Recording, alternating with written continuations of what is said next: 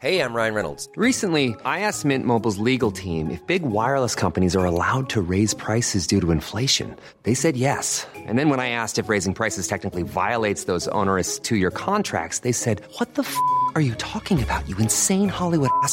So to recap, we're cutting the price of Mint Unlimited from $30 a month to just $15 a month. Give it a try at mintmobile.com slash switch. $45 upfront for three months plus taxes and fees. Promo rate for new customers for limited time. Unlimited more than 40 gigabytes per month. Slows. Full terms at mintmobile.com.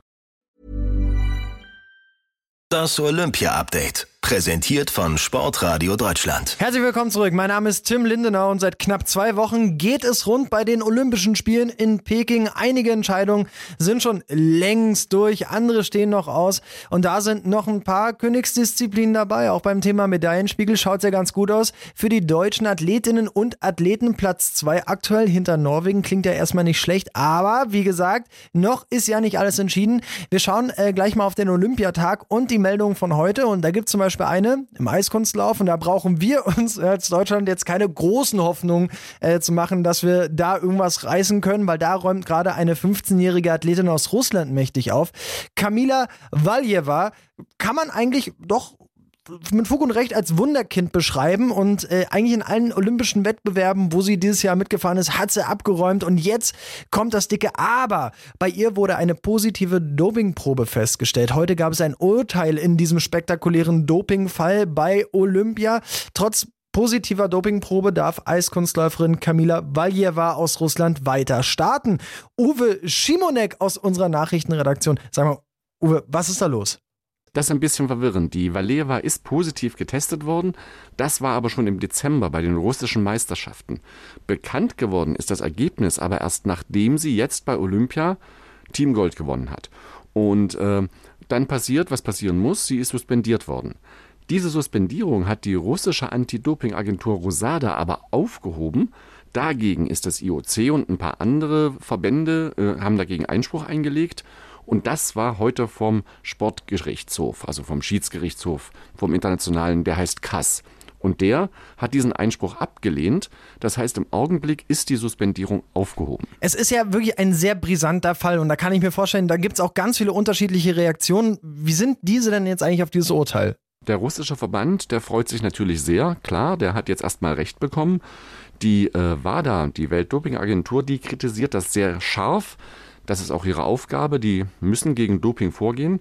Der Eislaufverband, das finde ich ganz interessant, der will jetzt erstmal die genaue Begründung abwarten, weil im Augenblick gibt es nur so ein paar Brocken. Die Valeva ist noch minderjährig, die ist 15 und da begründet das Schiedsgericht, dass die besonders schutzbedürftig ist und dass die eben dann erstmal äh, auch anders behandelt werden muss als erwachsene Athleten. Ja, aber die Frage, die ich mir stelle, ist natürlich, wie geht das denn jetzt weiter? Also das muss ja noch irgendwie in irgendeiner Form, ich will nicht sagen Nachspiel haben, aber das... Äh das hört ihr jetzt nicht auch, auch nicht in der, in der Diskussion. Also. Im Augenblick ist erstmal klar, dass sie beim Einzelwettbewerb starten kann. Was dann später passiert ob die Medaillen, die sie vielleicht erringt oder die sie schon errungen hat im Teamwettbewerb das Gold, ob das wieder aberkannt wird, das muss man sehen, weil da werden natürlich die Verbände dranbleiben. Das werden die nicht einfach so durchgehen lassen. Und im Augenblick steht nur fest, sie darf starten. Was später passiert, tja, ich denke, dazu werden wir uns nochmal unterhalten. Ja, lieber Uwe, vielen, vielen Dank aus unserer Sportradio News Redaktion. Alles rund um den ja, vermeintlichen Dopingfall von Kamila Valjeva aus äh, Russland hört ihr natürlich bei uns, wenn es da weitere Erkenntnisse gibt. Und während sich viele von euch da draußen wahrscheinlich noch die Nacht mit dem Super Bowl um die Ohren geschlagen haben, sind um vier schon wieder die Girls durch den Eiskanal geschossen, nämlich beim ersten Monobob der Frauen, also Edelmetall Gold gab es da nicht. Die bestplatzierte Deutsche war Laura Nölte und das auf dem vierten Platz. Also wirklich ganz knapp am Podium vorbeigeschossen. Ähm, hinter der Amerikanerin Kaylee Humphreys, die Gold geholt hat, vor ihrer Teamkollegin Elena Myers äh, Taylor und der Kanadierin äh, Christine De Bruyne. So, und jetzt habe ich unseren Experten Florian Eib ähm, nochmal gebeten, uns das nochmal einzuordnen. Der hat sich die Entscheidung beim Mono Bob nämlich angeschaut. Die Entscheidung im Monobob der Frauen fiel heute früh kurz vor 5 Uhr deutscher Zeit. Zwei deutsche Starterinnen waren dabei. Mariama Yamanka, Olympiasiegerin im Zweierbob, macht keinen Hehl daraus, dass ihr das Gerät der Einerbob allerdings nicht wirklich zusagt. Sie am Ende von Rang 14 im letzten Lauf auf Rang 13 vorgefahren. Schwache Lenkarbeit gestern machten ein besseres Ergebnis zunichte.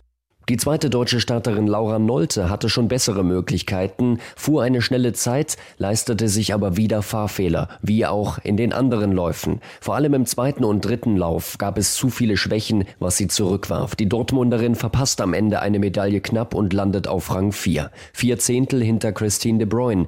Die Kanadierin verlor im letzten Lauf einen Rang, rutschte von zwei auf drei. Und so wurde es zu einem Doppelsieg, der gefeiert werden konnte von den USA. Von drei 3 auf 2 rutschte Elena Myers-Taylor. Die Altmeisterin mit ihren 37 Jahren erwischte einen sehr schnellen Lauf. Sie war an Corona erkrankt, war in Quarantäne und es war nicht klar, ob sie an ihre Leistungen anknüpfen konnte. Daher große Erleichterung bei ihr und ihrem Team. Und die Olympiasiegerin wurde zu Recht die überragende Athletin dieses Bewerbes. Kelly Humphreys fährt für die USA außer Konkurrenz, leistete sich erneut kaum Fehler, lenkte sehr exakt. Die ehemalige Kanadierin, die jetzt für die USA startet, fuhr am Ende mit über 1,5 Sekunden Vorsprung zu Gold. Es ist die dritte Olympia-Goldmedaille in ihrer Karriere. Für die Deutschen blieb nur das berühmte Edelmetall, aber es ist noch Hoffnung da. Am Freitag und Samstag geht es im Zweierbob um die Plätze und da sind die Deutschen Titelverteidiger und erneut heiße Medaillenkandidaten. Liebe Leute, hier bei mir im äh, Sportradiostudio meine Kollegin äh, Lisa Gerd. Lisa, pass auf. Das äh, 12, also seit 12 Uhr flogen ähm, die deutschen Adler von der Großschanze ins Tal. Beim DSV-Team sind sie abgehoben und da gibt es auch den ein oder anderen, der für Edelmetall durchaus gut geeignet ist. Unser Kollege Florian Eib hat uns ja gerade aus dem Live-Center auch das ein oder andere ein bisschen daraus kommentiert. Der Wettbewerb ist eben zu Ende gegangen. Wir gucken mal drauf. Also zum Beispiel Markus Geiger hat ja zum Beispiel äh, bei den Skispringern schon Bronze geholt von der Großschanze. Markus Eisenbichler ist Fünfter geworden. Wie waren denn, bevor wir wirklich auf die harten Ergebnisse gucken, denn ähm, die Vorzeichen für dieses Teamspringen, was haben die sich vorgenommen? Also ich denke, die Deutschen wollten auf jeden Fall eine Medaille. Wie du schon gesagt hast, Karl Geiger mit einer Bronzemedaille, das hat dem Team so Aufwind gegeben. Es lief ja nicht so gut am Anfang. Sie kamen von der Normalschanze nicht gut zurecht und das lief dann besser auf der Großschanze. Auch Markus Eisenbichler hat sich gesteigert und jetzt war auf jeden Fall die Zielsetzung, eine Medaille im Teamspringen zu holen. Ja, es war ein bisschen, ich hatte so das Gefühl, man woll, hat sich ganz viel vorgenommen für die Olympischen Spiele, aber auch in der Vorbereitung war nicht immer alles, auch beim Weltcup, nicht alles bei der Vierschanzentournee nicht so super ist, nicht so richtig gut ausgegangen. Wie, was, was, was, was, was glaubst du, woran, woran lag's? Ich würde sagen, Karl Geiger hat in, dies, in, diesem Winter ein bisschen mit den Großereignissen Probleme gehabt, denn er ist Weltcup-Führender. Er hat im Weltcup dominiert. Dann ging es zur Vier-Schanzentournee, da sind ihm die Sprünge nicht so gelungen und das ist jetzt leider auch bei den Olympischen Spielen wieder passiert. Also solide im Weltcup, aber bei den Großereignissen, da fehlt es so ein bisschen an der letzten Durchschlagskraft. Und jetzt der Teamwettbewerb an der Großschanze ist gerade eben vorbeigegangen. Wie ist es gelaufen fürs deutsche Team? Ja, wir können jubeln, denn es gibt wieder die Bronzemedaille, zweite Medaille für die Skisprungmänner bei Olympia. Es war am Ende ganz knapp. Im letzten Sprung musste sich Karl Geiger nochmal gegen den Norweger Marius Lindwig durchsetzen. Ihm haben 1,5 Meter gefehlt. Die konnte er im letzten Sprung dann aufholen und ja, es hat dann irgendwie gereicht, doch noch auf dem Podium zu stehen. Jetzt frage ich mich natürlich, sind die anderen Nationen im Skispringen, waren die einfach grundweg auch in den Einzelwettbewerben sehr, sehr, sehr viel besser? Also haben die einfach eine outstanding Performance äh, dargelegt und das deutsche Team war dann eher, hat ein bisschen underperformed oder oder wie, wie schätzt du das ein? Also es ist leider so, dass genau Österreich oder Slowenien, die heute auch Gold und Silber gewonnen haben, einfach vier starke Leute haben. Und das ist im deutschen Team leider nicht so gegeben.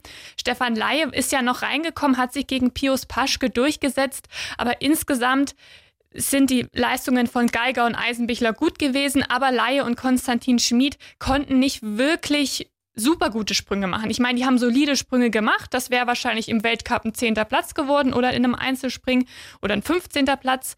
Aber bis nach ganz vorne reicht es bei den beiden eher nicht. Und deswegen können die Deutschen heute froh sein, dass sie Bronze gewonnen haben. Aber äh, denkst du, die fahren jetzt nach Hause ähm, und sagen sich, ja gut, das waren erfolgreiche Olympische Spiele?